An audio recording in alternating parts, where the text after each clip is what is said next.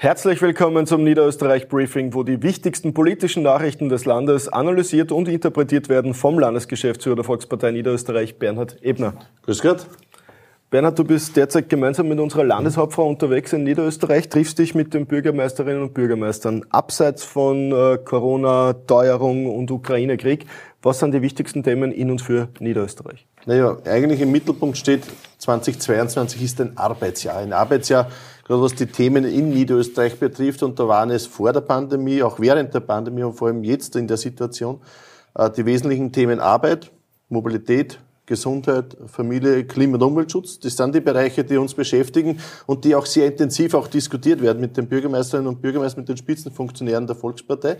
Weil genau in diesen Themenbereichen, glaube ich, können wir als in Niederösterreich als Volkspartei sehr, sehr vieles auch beitragen. Arbeit sind wir auf einem sehr, sehr guten Weg, wenn ich da denke. Im Gesundheitsbereich, Pandemie haben wir gut bewältigt. Wir haben jetzt im Pflegebereich einiges äh, bereits auf den Weg gebracht. Äh, also es gibt sehr, sehr vieles, was es zu diskutieren gibt. Aber alles in allem muss ich sagen, die Stimmung ist eine wirklich gute bei unseren Funktionären und Funktionären. Äh, jeder ist jetzt umtriebig, es sind extrem viele Termine, die in den Gemeinden passieren und das ist gut so, man spürt, es will sich wieder jeder treffen. Ein Thema, was auch diskutiert wird bei den Arbeitskonferenzen. Es gibt Unsicherheiten auch aufgrund äh, der derzeitigen Energieversorgung in Richtung mhm. Blackout. Uh, unser Stellvertreter unserer Landeshauptfrau hat dahingehend etwas präsentiert. Worum geht es da genau? Ja, das Thema äh, Blackout ist natürlich ein sehr wichtiges.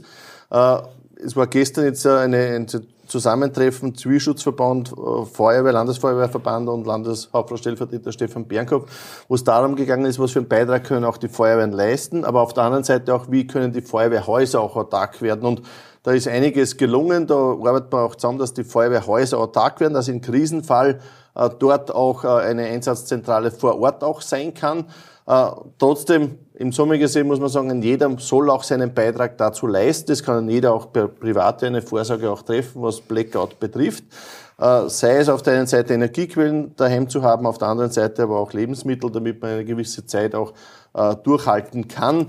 Wir als Landespartei haben jetzt ja vor, im Herbst eine Offensive auch hier zu starten, gemeinsam mit dem Gemeindebund eine Informationsoffensive, weil ich glaube, was noch fehlt, ist Information für die Bürgerinnen und Bürger, dass dann jeder weiß, was er damit auch tun kann die Farben des Landes Niederösterreich, da wird ja oft diskutiert, ob das äh, blau-gelb oder blau-gold ist. Äh, jedenfalls äh, spielt Gold eine immer größere Rolle in Niederösterreich. Es gibt Betriebsansiedelungen dahingehend. Ja, Niederösterreich ist ein guter Wirtschaftsstandort, das wissen wir und das hat sich jetzt wieder gezeigt. Eine große Ansiedlung wieder in Niederösterreich in diesem Fall in Korneuburg, Filoro, quasi ein, ein großer Goldschmied, wenn man so möchte, hat sich in Niederösterreich, möchte sich ansiedeln, investiert hier 60 Millionen Euro in einen Standort in Korneuburg, um hier auch seine äh, Produkte erzeugen zu können, dann auch, auch vermarkten zu können.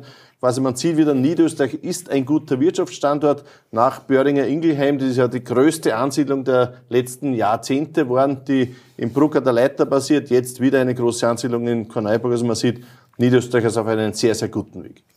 Auf ORF Niederösterreich habe ich gelesen, dass die Niederösterreicherinnen und Niederösterreicher im Schnitt 50 Euro, 47 Euro für den Vatertag ausgeben. Äh, ich glaube, du hast eine günstigere Alternative.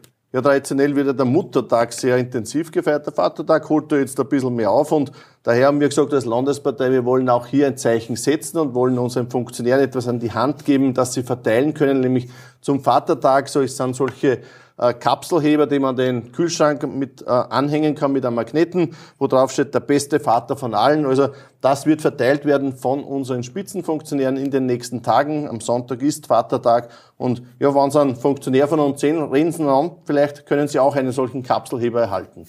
Ja, und mit den besten Wünschen zum Vatertag sagen wir Danke fürs Zusehen und noch eine schöne Woche. Wiederschauen.